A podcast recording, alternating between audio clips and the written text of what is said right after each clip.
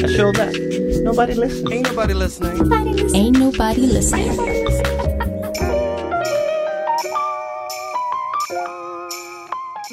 And you're listening to Ain't Nobody Listening. My name is Abdullah Al Ma'awali, and we're back with uh, someone that you may know for over a decade now. Uh, actually, it's way more than that, hasn't it been? Yeah. Uh, it's been about maybe 12 years. Yeah. We got Nabil Al Busaidi, also known as Nabs Al Busaidi. Um, let's start with what people know the most about you, if you don't mind me. Yeah, sure. Um, which is what, walking the magnetic North Pole. Yeah. First of all, what is the magnetic North Pole? Okay. yeah.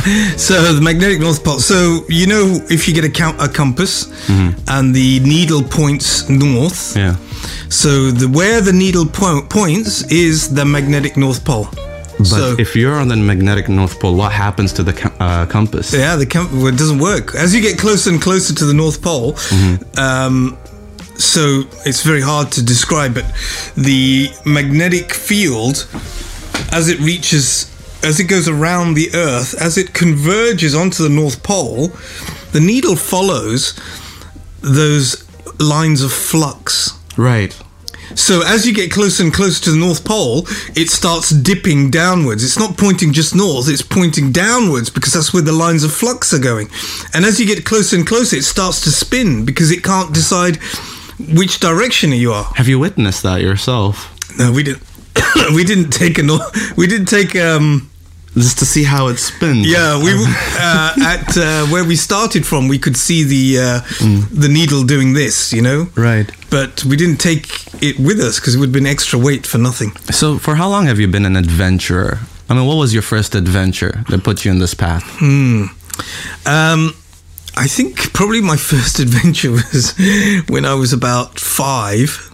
Oh. I so I, I went to school in England, hmm. and every day there was a lady who would come. She would pick me and my sister up and take us from school to home, hmm. and it was the same journey. It wasn't that long, but for a five-year-old, it was probably a long, long, long journey. anyway, yeah. I just decided that it was very boring to wait for this lady and I could do it on my own. I didn't need her help. I knew how to get there. I knew the direction. I knew that when I got to the roads, I had to wait. Mm-hmm. And you know, this is as a five-year-old, so this is this is major. Uh, How do you even remember this? uh, because uh well because uh, even when I get to the roads, it was easy know to know when to cross the road because all the adults crossed the road, so it wasn't doing anything spectacular. I wasn't inventing anything. I was just following everyone. Anyway, I got home. About two hours later, this woman came to the house crying, said she couldn't find me. She'd lost me. And my parents were like, he, "He's been here for two hours playing with, on his bike." So the reason I remember is I got a good. That's the genesis. I got a good spanking. and I was told no, never to do it again.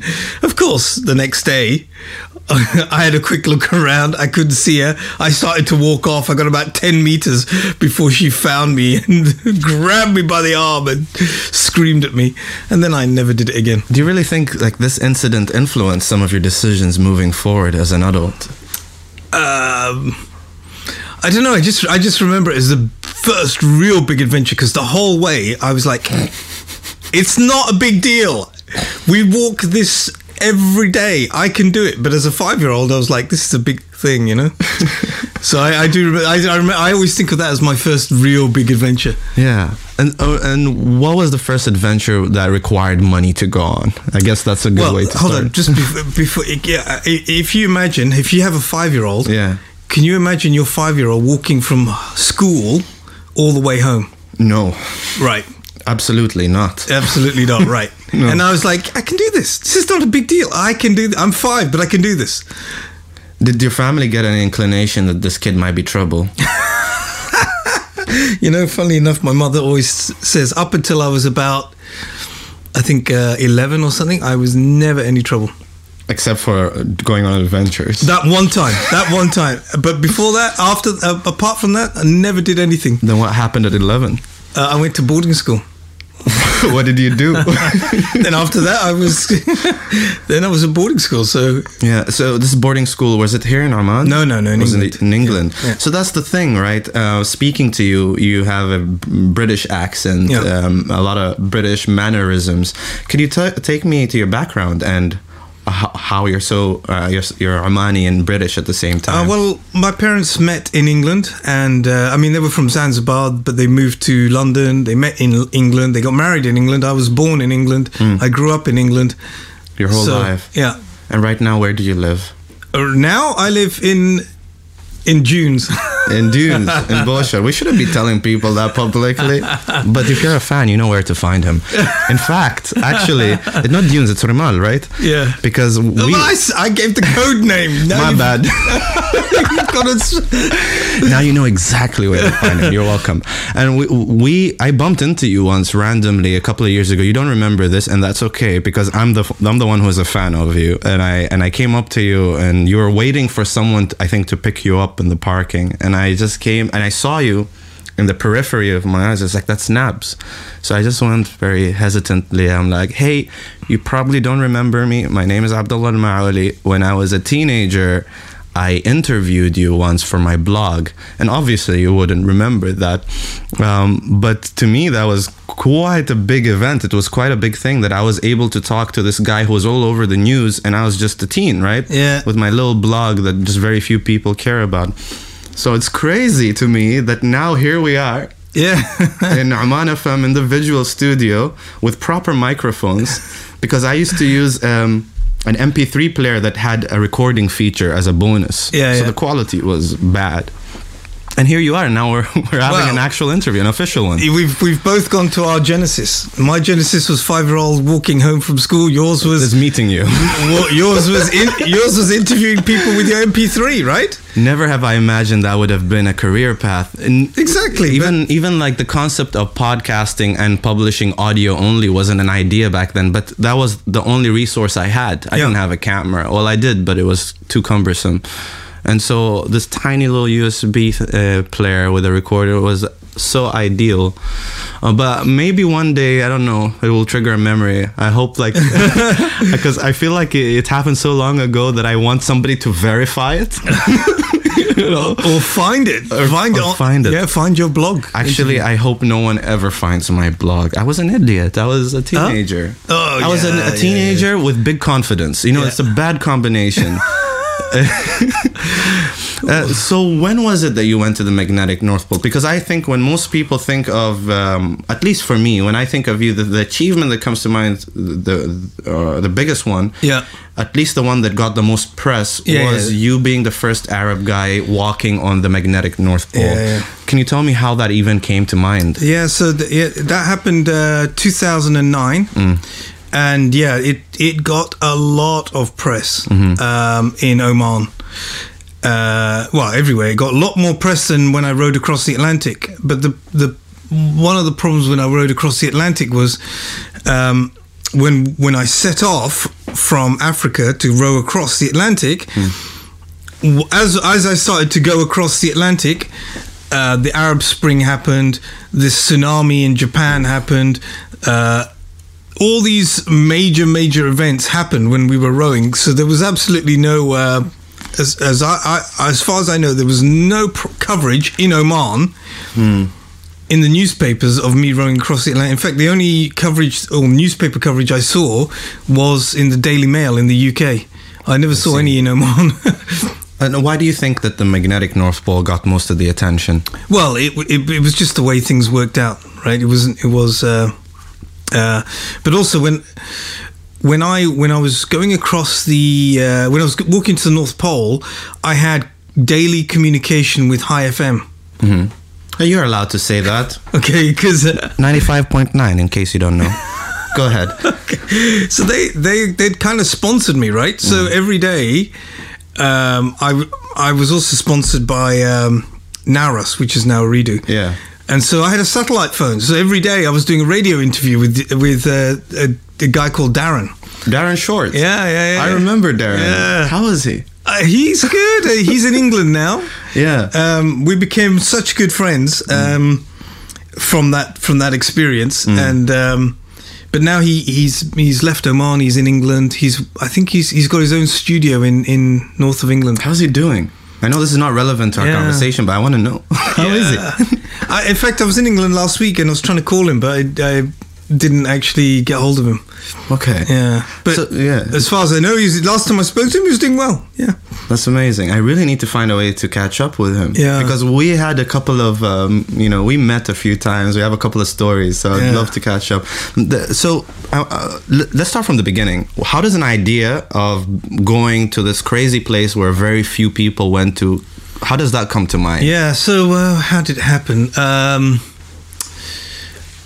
so I guess the, the the the shorter story or the middle sort of length story is that I was in Bahrain and I was at lunch and um, there was a guy, Bahraini guy, that I knew who was in the uh, cross country running uh, club, and he was trying to climb up Everest. And he was, uh, we were just chatting. He was saying, "Oh, you know, blah blah blah about Everest." And I said, "Oh, that's so cool. I'd love to climb Everest one day." And we were talking about it, and he said, "Okay, why don't you come?" And I was like, "Uh, yeah. uh a bit busy now." Um, uh, but then for two weeks in my head, in the back of my head, I was thinking, why not?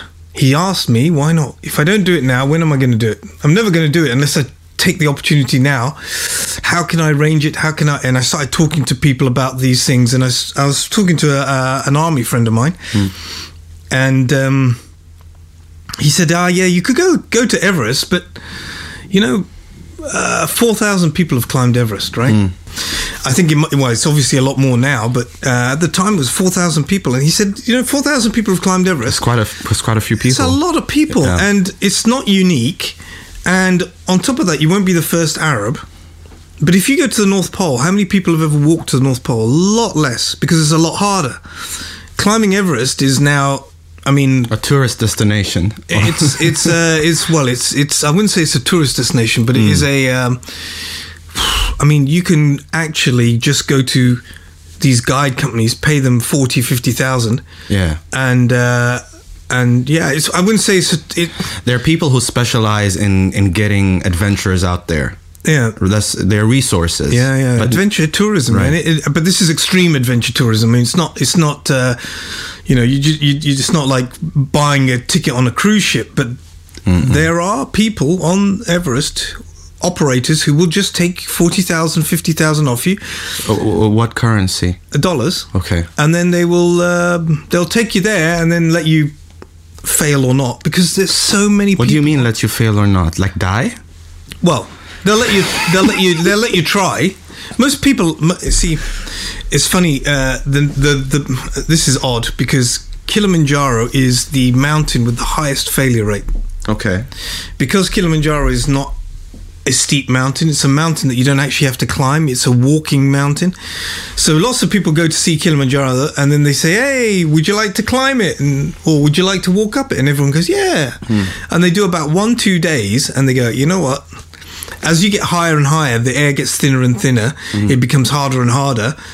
And at that point, people go, "You know what? I can't be bothered." And they all turn around, right? So there's more people who try And fail. And fail on Kilimanjaro than any other mountain. Because when you go to Everest, Yeah. it's with the sole intention of climbing to the top. When you go to lots of people go to Kilimanjaro just for hi- sightseeing, a hike. and then they go hiking, and then they go, hmm. yeah, this is too much, right? So less preparation then I assume. Less preparation, less equipment, less uh, mental, Yeah. uh, or less physical. Uh, most people that try Everest, they actually make a lot of effort to get prepared, right? Yeah. But um, So this military friend of yours mentions the magnetic North Pole and how few people went there. Yeah. And what did your eyes do? You go like, No, no. Actually, what he said was, um, so he was ta- he was saying, look, four thousand have done Everest. Let's say four hundred have done walk to a pole. So it's far more unique to say you walk to a pole than say you climbed Everest. That's number one. Number two is loads of Arabs have already climbed Everest. Uh, Egyptians, Kuwaiti, Saudi at the time, uh, uh, Lebanese, Jordanian, loads of people had climbed it, and women, men and women, uh, but no Omani at the time. And uh, but when you look at North Pole, no Arab had walked to a pole. So, and he said that this is the this is where where it switched me from Everest to pole because I was not interested in walking to a pole because Everest is is to the general public, Everest is the number one Yeah. achievement, right? The epi- uh, uh, epitome of um, extreme adventure. Yeah, exactly. And of course, if you actually talk to anyone who's who knows anything about expeditions, they will not class Everest anywhere in their top, you know, in their top. But for the uninitiated, for the general public, climbing Everest is the biggest thing you can do. Yeah. So So then what happened then? So he, he put this So then- idea in your head, right? So then, yeah. what he said to me was, and this is the, the thing that changed my mind. If, let's say, you're the uh, fastest 100 meter runner, Usain Bolt. Sure. If you're Usain Bolt and you have the 100 meter record, you're the fastest, right? You have the record. But in five years' time, Someone's going to beat that record. 10 years' time, Uh, obviously more. Yeah. yeah. if you have a record, somebody will always beat it and your record will be lost. But but if you're a first, then that can never be taken away from you. Exactly. He said that to me, and I went, "Oh, that is actually what I want to do. If I'm going to do something this difficult, I want to be first, so my record will never, never be broken, right?" Yeah. So I said, "You know what? Forget Everest. I'm going to walk to the magnetic North Pole. I'll be the first Arab to walk to the magnetic North Pole. I'll do that, and that'll be my, uh, you know, that'll be my, uh, that'll be my." So you got you go home. Your Adventure. Your spirit is lit, and you feel like you want to do this. What's the first step? Google was around back then, I assume. Yeah. You go like. yeah, yeah, we had electricity back then. um, um, yeah, it was a bit difficult actually. Now I think about it because I remember googling and uh, lots of things, but um, the, the the the one thing that you you realize when you're doing something anything like this is that you're not entirely inventing the wheel. There are lots of people who've done similar things in the past, and all you're doing is building on what they've done, right? So, uh, so remember that story I was telling when I was walking across as a five-year-old. As I'm walking across the streets, I'm not trying to figure out when I'm trying to All I did was look at the adults. If the adults are crossing the street, I'm crossing the street. That's when I know the red lights are red and and the, the green man is the man is green for walking. Right. I'm not inventing anything. I'm just following on the footsteps of other people. Right. And going to the North Pole, I may be the first Arab, but there's been 400 people that have done it before. From all the way from, uh, you know, Shackleton and all these guys who'd done it 100 years ago. So that there's lots of things to find out. I just had to f- find out where that information was, right? So did you find that information and how?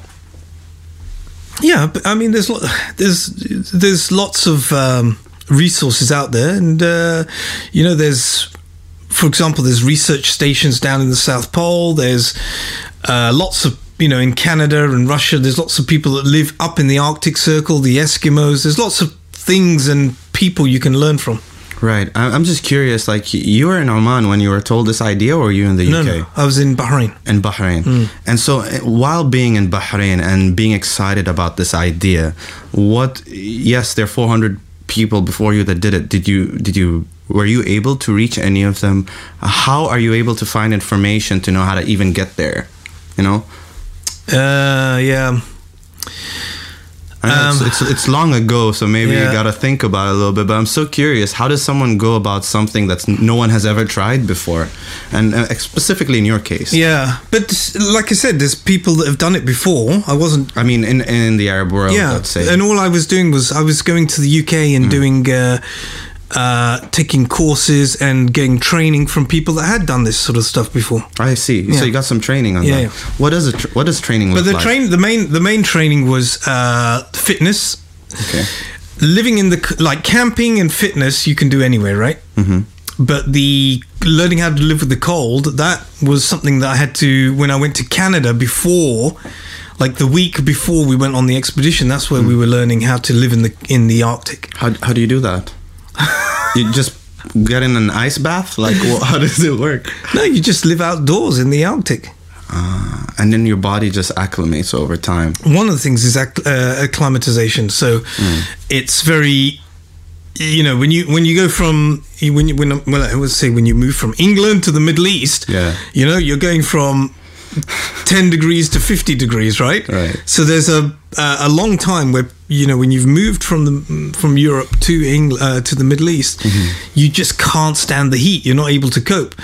But after a few years of living in Oman you go to like I was in England uh, a week ago during Eid, and um, I was I was wearing you know jumpers and jackets, and and everyone in England was wearing t-shirts, So right? you got acclimated to this weather here. I'm now acclimated to uh, Omani desert weather, right? So when Right. I go back to England, and it's for English people, it's hot.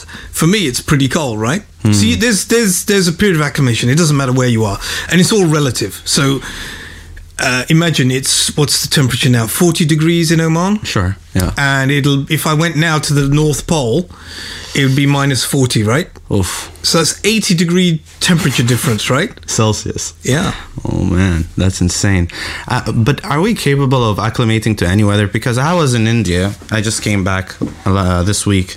For two weeks, it's so humid, it's so warm, and air conditioning was not in every spot like it is here in Oman. And I did not acclimate Yeah. the whole time. you you can acclimatize to anything, right? Because uh-huh. otherwise, why would Eskimos live in the North Pole and That's why would true. Arabs live in the desert? You can they don't think maybe genetics has a role with that? possibly, but hmm. eventually, so eventually, when let's say when I was at the North Pole, I got used to the weather there hmm. after five six weeks out in the Arctic Circle, and then of course coming back to uh, the Middle East. As soon as I came back, I was living in Bahrain at the time. As soon as I came back to Bahrain, I was under the air conditioning the whole time because I was boiling Right. you know so going from you know minus uh, 40 even with the air conditioning at, at 20 i was constantly running hot Yeah. And so you come back, you achieve this massive feat for not just you and not just for Oman, but also for the Arab world, which is amazing. And you got all this press, which is well deserved. Once the press settles and the dust settles, what did life look like after that? gosh um, well it didn't really settle for long enough because i then decided that i was going to go and um, i think almost immediately i i went to um, yeah, I'd say almost immediately. I was off into the UK. There was a friend of mine who um, he was in a wheelchair, and he wanted to push his wheelchair from the bottom of England to the top of Scotland, which is nine hundred is one thousand four hundred kilometers. When you say push his wheelchair, what, how, what? He what was mean? going to like uh, actually- roll his wheelchair. Oh yeah. wow! So he was going to roll his wheelchair by himself, like pushing himself. Yeah, Like basically, it was the same distance as Muscat to Salalah.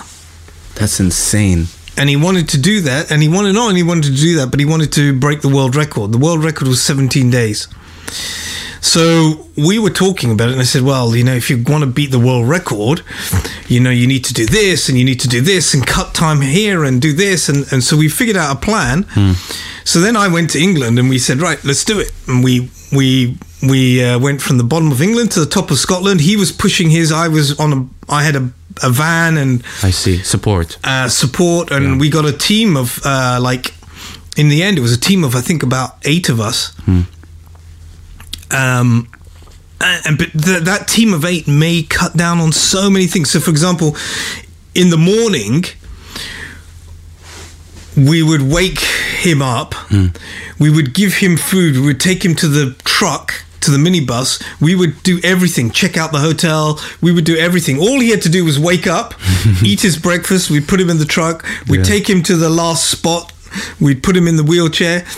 And like within half an hour of waking up, he would have been fed, watered, and in the right spot, and he would be rolling, right? And then as soon as at the end of the day, let's say, well, after 12 hours when he was exhausted, didn't want to do any more, hmm. we would pick him up, put him in the truck, and one car had already gone to the hotel, checked him in, run a bath, you know. So he, we would take him to the hotel, his food would be ready, we put him in the bath, and he put him in bed. Like Formula One. It's like, Exactly, Formula One. So he never did. Any, I mean, I would say he didn't do anything. He did the hardest thing. He Yeah. pushed his wheelchair, but uh, all the other stuff that wasn't related to him pushing his wheelchair was done for him by us. And, And, um, did you succeed? Did he beat the record? oh, we didn't just beat the record. I mean, normally when you beat a record, you beat it by like L- a five tiny percent, right? You, So we were, uh, you know, 17 days was the, the target. So Uh-huh. if we'd beaten it by 16 days and a half, we would have been Successful? Yeah. Yeah. So we did it in eight and a half. Eight and a half days? Yeah. Whoa, that's almost half. almost half. And we did, not only that, people on bicycles are doing it in like nine days. He did it in eight and a half in a wheelchair. How strong is this guy? that's I insane. know it was pretty insane actually. So we did. I did that, and then after that, I went to um, Kilimanjaro, climbed Kilimanjaro. And what year was that? Uh, still 2009. It was a crazy year, it seems, Yeah. 2009. Yeah, it was pretty because after I did the North Pole, everyone says, "What are you going to do next? What are you Right. doing next?" And uh, Did one you of feel pr- do you feel pressure from that? People asking you, what are you going to do No, next? I said I w- at the time I was like, "You want to do something? You go do it." It's, not, it's like I've done my bit. You go do something. But the thing that really bugged me was people kept on saying uh, in Oman. I say, "Oh, you know, I walked to the North Pole," and they say, "Oh, have you climbed Kilimanjaro?" I'm like, guys, you don't say to somebody who's just run a marathon hey, you ran a marathon. Have you ever done a five kilometer fun run? Right. Like, what are like? Where's your concept of proportionality? right. No, I haven't. Like, no, I haven't. But you know, hundreds of uh, like oh, about hundred people a day get to the top of Kim- Kilimanjaro. Right? Oh, wow. It's the most climbed seven peak. Right? Yeah, yeah. Because it's so easy. Right. So, oh, look, I'm the first Arab to ever walk to the magnetic North Pole. Mm. Oh, have you ever done something easy? Like, what? no, I haven't. But but then you did. So then I said, you know what? I'm just going to shut everyone up. I only did it to shut people up. So they, I, so that then, the, So they can stop asking you that question. so when they ask me, I go, yes, I've done it. Move on, right? Next question. Let's go. Because otherwise it's embarrassing because they say, oh, have you ever done Kilimanjaro? No, but it's not the same. Mm. So now I just go, yes, I have. It's not the same. Move on. Before we continue down your other adventures, during this time, what were you working as? Uh, so I had been working in Bahrain in um, in a private jet company, Mm-hmm. but um, the I don't know if you remember, in 2008 there was the uh, financial crash. Mm-hmm. Very and- much so, yeah. And one of the uh, industries that was very much affected was private jets, Mm-hmm. especially private jets, because people were saying, you know. Um, so much money was being wasted on private jets when you know they, uh, they had those hearings in the US Congress about CEOs who were fly, who were using private jets to fly to Washington DC to have their meetings and they were criticizing them Okay. so uh, at that particular time, the uh, the private jet market became very depressed, and I was speaking to my boss, and we were just said, you know, nothing is going to happen in the next. So I'm going to take a sabbatical, right? Take a few months off, do all this stuff, then come back when the market's picked up, and um, but things just kept on rolling with me, and I just never went back. Um, you'd had two adventures. One, which is a first, and the other is to shut some people up. um, Well, well, also the world record with the wheelchair. With the wheelchair, Yeah. exactly, absolutely. Yeah. So what a year that Well, was. Yeah, I mean, no, I, it's not obviously not my world record, but I was involved. You were in part that. of it, Yeah. absolutely. But then what's 2010, 11, and 12? Like, you have to. 2009 was insane. Yeah, 2010. I, I mean, I started off by cl- going to Antarctica, and uh, 2010. So Antarctica, I spent my 40th uh, birthday in the South Pole, Wow, that's nice. climbing the highest mountain in the world. Uh, oh, sorry, not climb, the, the world, climbing the highest mountain in Antarctica. So Hmm. um, I was the first Arab to climb um uh, Mount Vinson in the An- in An- Antarctica. Okay. uh, and then sorry, first, second, second, second, second Arab to climb Mount Vinson, and um, yeah, and then um, uh, and then I went to try and climb Everest um, in sort of April 2010, same time as Khalid Siyabi Okay. and we were we were on we were on Everest Base Camp South Side in uh, Nepal, and we never ever met. We never met beforehand. Funnily enough, And you met there. no, we never met there even. Even? Oh, even okay. there. I mean, it's it sounds a bit weird. There was only 400 people at Everest Base Camp, but each each operator, each mountain climbing operator, tries to keep um, their groups slightly separate. So our, our group was on the other side of this glacier where all the water was being taken. And our leader was very. It sounds a bit weird, but there's a lot of infection up at. People get very sick up there. Like high altitudes in general on that specific place. Um, I'd say in let's say in general because your the oxygen levels are so low, your immune system is uh, much lower than normal, and there's a lot of uh, uh, cow dung in the air. You know, these yaks are just pooping along the trail. It dries up. It's kicked up as dust, and it gets in your eyes. You breathe it in, Oof. and uh, lots of people get sick um, one way or another. So, our camp, which was about forty people, we were not allowed to leave, and we were not allowed to have guests. And if you wanted to meet somebody, you had to go out the camp and meet them. I mean, this is pre-COVID. this is like. COVID, uh, Yeah. COVID rules, and um, Yeah. Yeah, and then uh, well, no, I never met him, but unfortunately, I had an accident on Everest, and then I found out. I think two days after I would have summited, uh, Khalid Siyabi summited Everest. and you guys ever meet after that? Yeah, yeah, we met afterwards. I mean, we met in Oman. Um, and and the thing about Khalid was he was a real climber. He was like I'm just an adventurer, and I was just doing things for. But Khalid was a mountaineer. He went and climbed. That was his hobby, his passion. He went and climbed mountains. Hmm. Like with ropes and all that. Yeah, he was doing lo- mountains long before Everest, you know, and he was doing mountains afterwards. He was, uh, and he was climbing mountains not for records. He was climbing mountains because he wanted to climb mountains. So he Right. climbed uh, a lot of the eight thousand. There's f- I can't remember how. There's fourteen mountains above eight thousand meters, and they're all in the Himalayas, and he was climbing them and he'd done some of them before Everest. So when when he did Everest, Everest was probably the, one of the easiest mountains that Khalid did. Wow. Unfortunately, he died uh, a couple of years ago. Allah yarhamu. Uh, but he was uh, a really nice guy. We met a few times, and also our paths crossed because he was the first Omani to climb Everest. I was the first Arab to. So we were some events we were there together. Hey, first. Yeah, and uh, you have like a first Omani group Yeah. somewhere. Exactly. Is there a first Omani group? I have no idea. we should create one for all the firsts. First Omani, who does visual radio in the Visual station. I'm talking to you guys. Yeah. I I don't want to look there. I want to look at you guys. Yeah. Anyway. Look at the camera. I don't want to look at the camera. I'm looking there. Why not? Um, so uh, we'll go to the, this other achievement, which uh, I, mm, correct me if I'm wrong. This is is this a harder achievement? It's when you you rowed for four thousand six hundred kilometers. Yeah, yeah. Uh, across the Atlantic. Yeah. When was that? What year was that? Uh, that was 2011. 2011. Yeah. And how was that uh, compared to your previous adventure? Oh, that's far, far more difficult than anything that uh, Hmm. I've ever done. See, uh, the the difficult. So, how how to describe the difficulty? There's two ways of explaining it. So. Mm-hmm.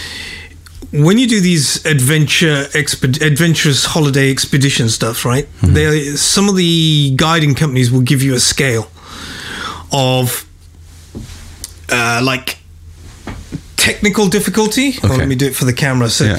uh, you know, technical difficulty and physical difficulty. And they'll say technical difficulty is uh, like A, B, C, D, E, and physical difficulty one, two, three, four, five. What's technical difficulty? So, like Kilimanjaro, you're just walking. There's nothing technical about it, right? Okay. But if you're going to somewhere like um, K2, which is the second highest mountain in the world, but it is extremely technical. So you can't just be an amateur and go there. You have to be a very experienced climber because you have to know everything about climbing. Right? With the pulleys and the ropes and all of yeah, that. exactly right. Okay. So when I say that, um, uh, uh, so rowing the Atlantic, so let's say Everest was a four out of five. Technically. No, no, uh, I'm talking about physical difficulty. Ah, now. physical. Okay. So physical difficulty, uh, Everest was a four, right? Uh, North Pole was a five star. What's this? So uh, they went to the scale, and then at five, then they put a star, and then you go look at the the footnotes, and it goes, "This is you know, it's not a five. This is far beyond a five. This is you know, Yeah. Limits of human endurance, right?" Okay, what's what's this one? So this was like a six star, and it was it was, it was completely off the scale. And another, so there's another way. I mean, I it would be a five star on on this on this particular scale, but Right. for me, it's far harder than the North Pole. Um, and there's two ways I can explain that. So when uh, Reinhold Messner, who's the first guy to climb Everest without oxygen, so everyone normally they have a cylinder and they walk up Everest with the oxygen because the air's too thin. First guy to do it without oxygen, he tried to walk to the North Pole. He gave up after one week. Yeah. When you're doing Everest, you have one day of supreme and absolute ex- limit of human uh, of human uh, endeavor Capacity. To try and climb up the mountain. And you have a day of maybe you'll have a day of um you know some some if you're really really slow maybe it'll be 18 hours. But most people will be up and down in like say 12 hours or hmm. 14 hours. Okay but that's your that's one day and you're pushed to the absolute limit of your endurance. You've got that one day mm-hmm. summit day. Mm-hmm. Every other day it's tough but it's not you know, you'll be doing, let's say, four hours a day. Climb and then you stop. Four hours climb and stop. Then summit day, you're doing, let's say, 14 hours. Extreme human endurance and down and then stop. Right. Okay. Okay. That's one day. Yeah. So Reinhold Messner does tries to do uh, North Pole. He gives up after a week because that's seven days of absolute Torture. push, pushing yourself to the limit. But in terms of mathematics, when I was doing the North Pole, we were doing, let's say, 10 hours of walking a day. On Everest, you do, so let's say, four hours of climbing. On average, let's say four hours of climbing and then you sort of rest. Mm-hmm. North Pole, you wake up, you walk 10 hours and you stop. You're like, would you rather do four hours or 10 hours? Four. Yeah, exactly, right? On the rowing, you're doing 12 hours a day Oof. every day for 43 days. And every day you do the your Every day? every day. Yeah what are, what are you going to do? You're not going to get out the boat. Where are you going to get out? There's nothing to get out of the boat. You're on the boat. There's no support boat. There's nowhere to get out. If you want to quit the only way you can quit is to get to the other side or commit suicide right? So what are you going to do? Yeah 12 hours a day 43 days non-stop. And also you're not doing 12 hours. You're doing two hours hmm. You're doing two hours rowing and then you have two hours rest. Then you two hours rowing two hours rest. Two hmm. hours on two hours off. And you're swapping with the the other shift so you're doing two hmm. hours there resting. Okay, that sounds a little more reasonable to me. two hours on two hours Yeah. off but the worst thing about I say the worst thing for any of these expeditions is waking up. Because you wake up and then you're like oh my god I'm in I'm in you know I'm on Everest I'm at the North Pole but that's the worst part when you wake up and you realize What did I get are myself into? and you're, you're just like, what am I doing? What have I got myself into? So that's the worst part of the day. Now, on top of having to row for 12 hours a day, hmm. you have to wake up six times a day and wake up and go, oh God, what have I got myself into? what does that mean? Why do you have to wake up six times? because you're rowing two Because of the rest. You're rowing two hours. Yeah. You're resting two hours. What are you doing in that You're rest? sleeping? You're ex- you're so ex- you're not sleeping. You're collapsed. You're comatose. You're comatose for two hours. That then is you, so fair. You wake up and you're like, uh, somebody's waking you up, and you're like, oh my god, I'm on a boat in the Atlantic. What am I doing? I got 43 days to go. and I'm waking up six times a day. You have the so it's not just you're waking up. The worst part of the day is waking up. You're waking up six times a day, and it's six times of the day is the worst part of your day. Yeah. I'm starting to um, I'm starting to get this uh, inclination that you're a madman. I don't understand why anyone would subject themselves to such a thing. Yeah, it's crazy. yeah. I, I don't even want to do that. Yeah. What so is this it? this goes down to motivation. So people, you know, like uh, I'll get asked to go and talk to companies about motivation. Yeah. And I'm not going to give you all the secrets, but one of the things you can say to people is, if I gave you a million pounds or dinar, uh, Reals, reals, if I gave you a, mi- so I said I'll give you a million reals to row across the Atlantic, I guarantee, I guarantee you will give up after. You know, I'll, I'll be generous. I guarantee you'll give up after a week. You don't know how much I need that one million though. Doesn't matter how much you I need have big plans. Doesn't matter how much you need that one million. you will realize Uh huh. after, and I said a week, but Hmm. for most people it'll be like one or two days. You will realize in your head you'll say, "This is not worth a million. Okay, great. If a million wouldn't do it, then what would? That's it. You see, this is where you talk about. This is where I'm talking about motivation.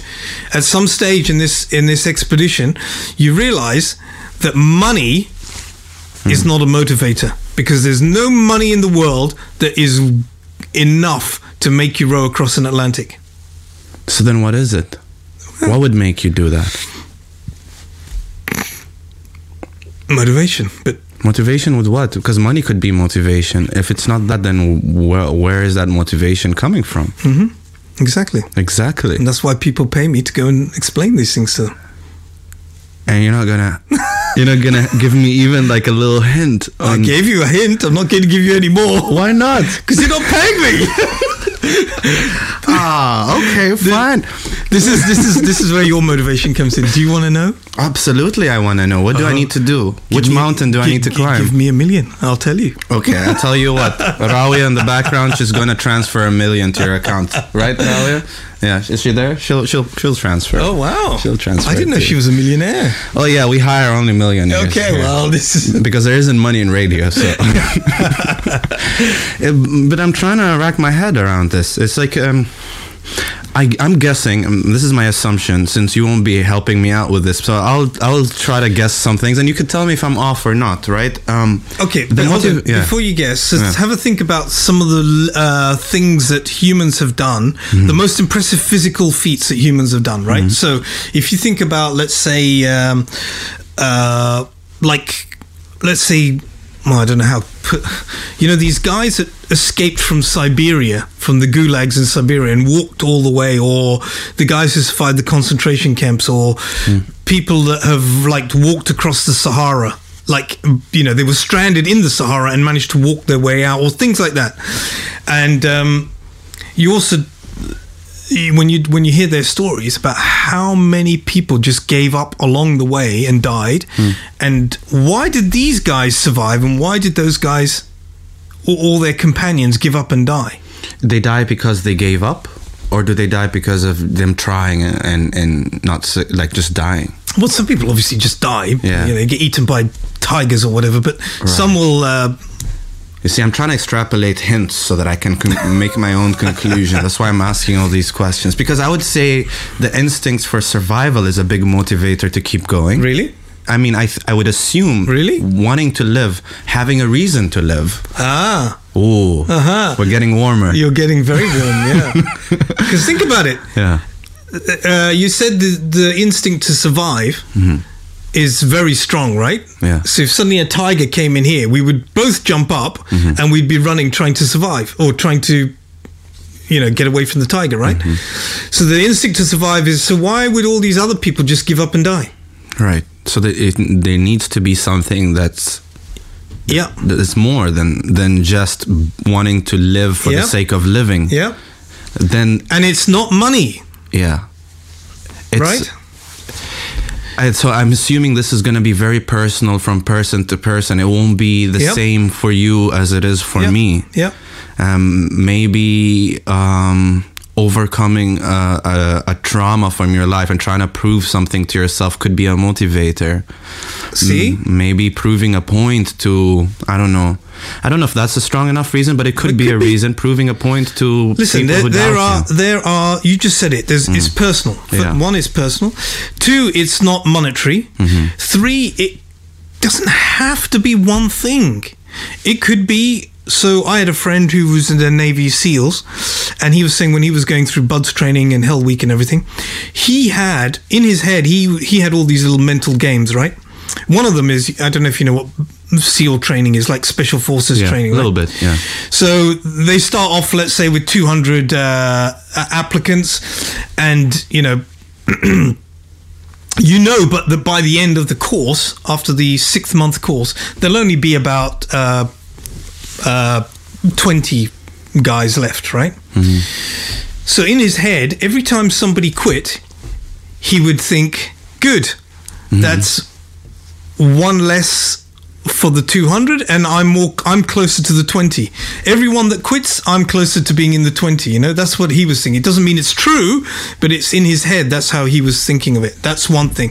Another thing was um he was thinking uh, so carrots and sticks one of the things he was thinking was things he would think i want to do this because i want to be a navy seal. Or he would say stick he'd say i don't want to quit because then my friends say you're a quitter. Yeah. so you have these two sort of um, mental games that you're playing in your heads things that you want to do and things that you want to avoid doing so you have the carrots i want to be i want to do this i want to complete it i want to finish it i want to because because because and i don't want to quit i don't want to give up i don't want to stop because Yeah. So uh, I uh, maybe I'm gonna I could use my experience and try to impose that on the idea of going on a big adventure and not quitting and uh, see if I'm getting even warmer. For me, this station right now where we're working is is our Mount Everest. You know, we're there's a lot to be done, a lot to be changed. It's and it's extremely challenging. And for me personally, um, I've always been much more of an introvert, but the position that I'm in requires that I'm constantly in communication with people all the time. This is my Everest. So money is definitely not a factor in this because it's radio.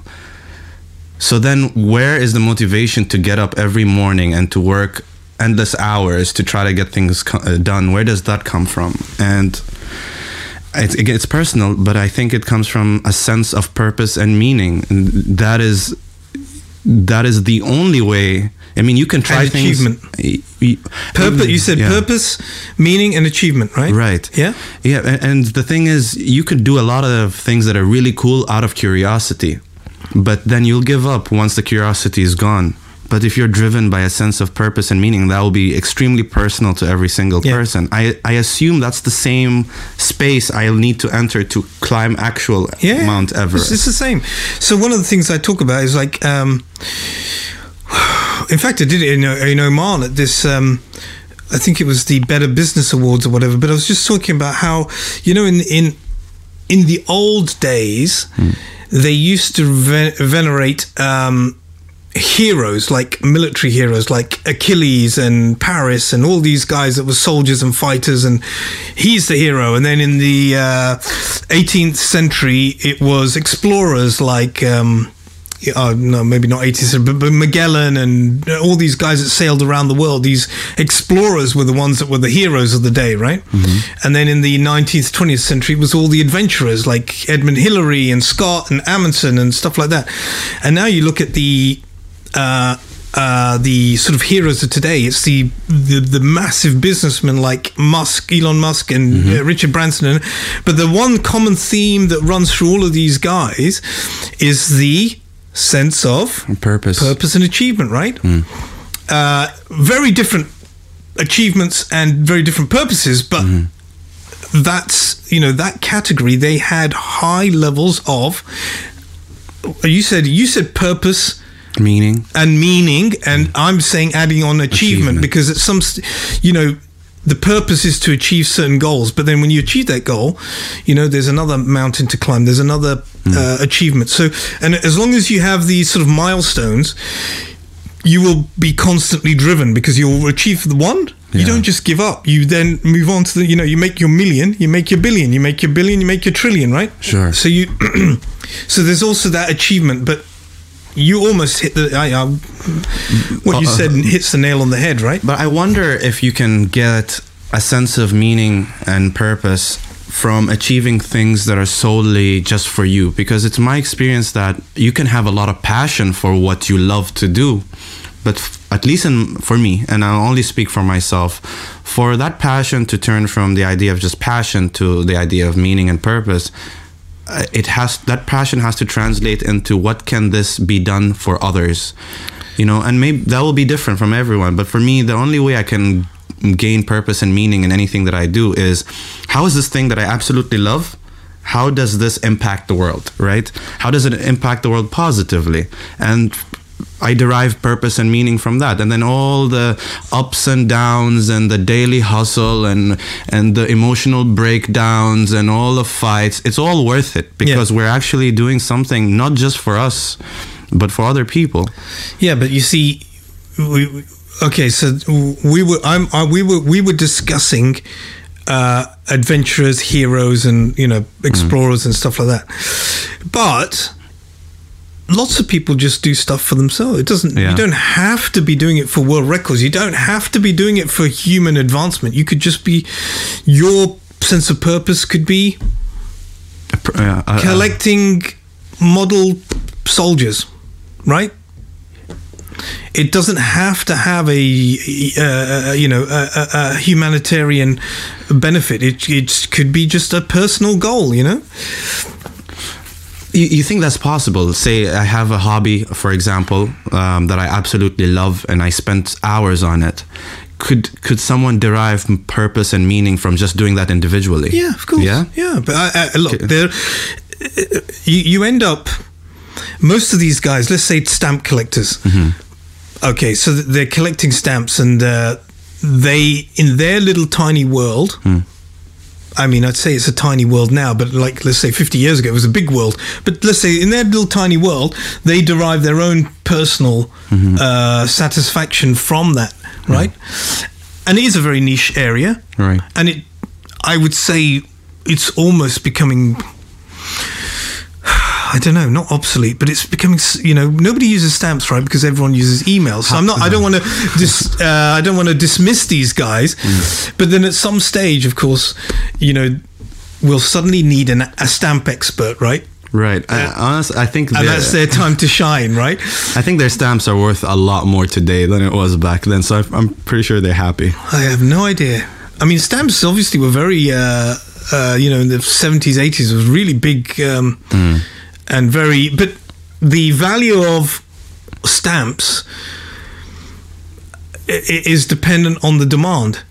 And in those days, when there's lots of stamp collectors, there'll be a hmm. lot of demand. But I don't know. Anyway, Also, there's scarcity, right? Scarcity. Yeah. That's that's that creates the artificial demand, if Demand, you will. yeah, you're right, you're right, you're well, right. I think we're veering out of our topic. But Yeah, yeah, yeah, yeah, again, yeah. This is how the show is usually. Philosophy, how to exist in the world, is something that I'm absolutely fascinated by. And for someone to be living a life like yours, which in my mind is in the fringes, you know, going on extreme adventures. Hmm. Uh, that's the kind of psychology that I'm very curious to understand. So, for you, how did you derive purpose and meaning in this? Well, I guess the the number one was just to be the the first Arab, right? Yeah. Yeah. And what, what does that mean to you? Um,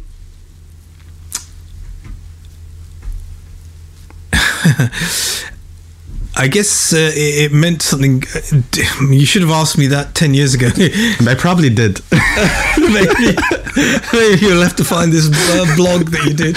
yeah. Um, yeah, it was it was kind of this. So ah, okay. So here's a couple of things. Uh, so I had four reasons when I walked to the North Pole. I wrote down four reasons I'm doing this. One was to be the first Arab, right? Second was to uh, raise money for charity. All right. Third was to uh, uh, like give a uh, uh, inspire the youth of the Middle East, right? yeah. Um, and it's funny because the other day somebody climbed, an Omani climbed Everest, right? I think so. Yeah. Yeah. and I kind of felt like, okay, so before I started doing all this stuff, nobody was doing it, right? So you paved the way. You open up. A, I'd say this this mental barrier has been broken. Yeah. Because somebody has done it. Exactly, yeah. And of course, uh, this person may never have even heard of me, or they, you know, I'm not saying I particularly directly inspired Yeah, I them. But the same for me. Uh, I never met, let's say, Captain Scott, because he tried to walk to the South Pole. Because of his stories, he inspired other people who inspired other people who inspired me. Um, so yeah i i sort of inspired like and i, I know it, it happened in bahrain for sure because i went to all these schools and i went to all these schools in oman and talked to the kids so i know that some way or another i have inspired the other thing is when i say you know inspire doesn't mean i'm inspiring them to walk to the north pole. I'm inspiring them to say listen just as we talked about purpose and motivation and desire it doesn't have to be the north pole. It could be Anything. radio station right? Yeah. it, it it's it's just transferring my my particular experiences onto your particular outlook. You know what's interesting about your answer is um, um, you mentioned three things, um, and two of them is related to helping or, or somehow having impact on other people. So it seems like yes, you're you're motivated, and I don't know your full motivations, and you don't have to share all of that here today because some of them may be really personal. But aside from being the fast, uh, first Arab there is a charity aspect of it. It's, it involves other human beings. There is the having talks and inspiring youth to achieve their own achievements. That involves other human beings. So that's the thing. That's the thread that I constantly find with people who carry this massive sense of purpose and meaning. That it often involves other, helping or doing something for other human beings. Often, maybe not Yeah. always. Uh, I wouldn't say, yeah, I'd say sometimes. Uh, and, and the fourth one, which which uh, will tie into yours, was uh, at the time I thought, at the time in, in 2008 9, I said the fourth the, the reason which was very ambitious. I said I wanted to present a like a positive image of Muslims and Arabs in the Western media because you know in in if you've ever played Mad Libs where you say salt I say salt you say Help me out. I don't know the game. okay if I say laurel you say Floral. okay if I say Charlie you say Uh, tango. okay Help me out. Uh, what what, what am I supposed to say? if I say black you say White? exactly Oh, you mean just find the opposite? yeah or What's the whatever opposite of Charlie? Khalfan? no Charlie Chaplin Oh, okay. salt and Pepper. exactly so that's what I'm you getting say it, I'm right? getting it, I'm getting it. United Um, uh, Manchester. okay, yeah, yeah. yeah. Well, this is it. The Mad Libs is the the first, see. When I said United, I was expecting you to say Kingdom. Okay. but oh, if I said Manchester, you would say A kingdom. no, United. United, right? So this is how you play Mad Libs. Okay, so now if I said, bear in mind, if you're in the UK or America, if I said Islamic, you would say. um, nation. No, if you're an American in America Yeah. and I said Islamic, you would say, It's really hard for me to guess what they would say, or uh, general Americans would say. Okay. I don't know. I don't want to hit a, a note that I'm, you know. it, it, uh, okay. Yeah. If if you look at the uh, Nexis, if you look at the uh, like the you know you, you check out the newspaper uh, at the time. Hmm. You know, you can search for word terms, and if you say Islamic, it'll always be followed by terrorist. If you looked at Media, right? Right, Yeah. exactly. So if if you look at so like I said, salt and pepper. Mm. If uh, you look in the media in the West at that time, it was always Islamic terrorist or Muslim Right. Muslim. Uh, extremist. Or, Exactly. Yeah. Yeah. So you look on the you you when you look when you search on the media in the blah blah, blah you look at it and you search one term, it'll And Google will just be like, "Did you mean this?" Yeah, exactly. Like, so no, you know what I mean, right? Yeah. So I was like, okay, I've got to do something where it says, Hmm. you know, or Arab, whatever. So this time I was like, okay, I'm going to do something, and it'll be like did you mean Arab who walked to the North Pole? right. So that was my most ambitious goal. Was uh, so that was I said four things. One was to present. The last one was to try and give a positive image of Arabs or Muslims in the Western media. Right. So Yeah. instead of the news being whatever some bombing, Yeah. it would be oh look an Arab walked to the North Pole. Right. Yeah, so. We're, so we're coming to the end of uh, our time here with the show because there will be followed by another show after this. Um, I feel like this is a great opportunity to be speaking to the youth right now.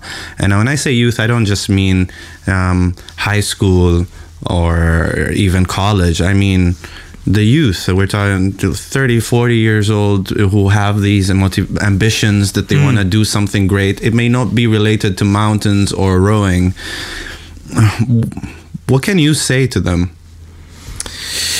I'd say the hardest thing for anyone uh, is to try and figure out what you should be doing with your life, and uh, the the one clue that you will get is if you are a 16 year old running around with an MP3 player trying to record people, interview people, maybe that's what you should be doing. Whatever you're doing in your spare time for fun, that is probably what you should be doing for your job or or purpose in life. And then you've got to figure out then work backwards and try and figure out how am I going to make money out of this, right? Yeah. So it may not be what you think because obviously you know everyone's going to say I want to be a footballer, but uh, not everyone, but you know a lot of people say I want to be a footballer. Okay, fine, but you are not going to be a Premier League footballer. You're not going to be able to make enough money out of football, but there may be something else that you are passionate about or you know and you are good at and that you can make money at so it's kind of a, a difficult one but it's going to be very individual Yeah. for each person and not only individual for that individual person but also to their personal circumstance As in where they're from, what their life situations, it, yeah. Yeah like Even know, you- depending on the country, your skin tone, right You know, yeah it could be all sorts of things i mean Yeah. yeah exactly exactly yeah So That's a really vague answer, but I think the one thing that you, Mm-hmm. everyone listening, if you are really listening to what I'm saying, think about what you do in your spare time and wonder, uh, think, how can I use this to be a job or make money out of or make this my purpose or, Hmm. right? Well, sir. Yep. Mr. Nabil Al Busaidi, also known as Nabs. I, I feel like I know you more as Nabs Al Busaidi. I really appreciate you taking the time and coming here and being the first to actually try out our, the visual studio and the English station, mind Yeah. you, because the Arabic have been doing this and we just uh, took over for a little bit. So thank you so much for, for coming here and giving me another opportunity to interview you. Um, think, what is it, 12 years 10 years later. Yeah, 12 years later. Yeah. I really appreciate it. My name is Abdullah Ma'awali. Uh, thank you all for. Where is my camera? Is it that one? Is it that one? That's my camera? All right, you know we're new at this. Thank you all for watching and listening. Because ain't nobody listening. I'm changing the show to ain't nobody watching. I'll catch you all to the, the next one. Bye.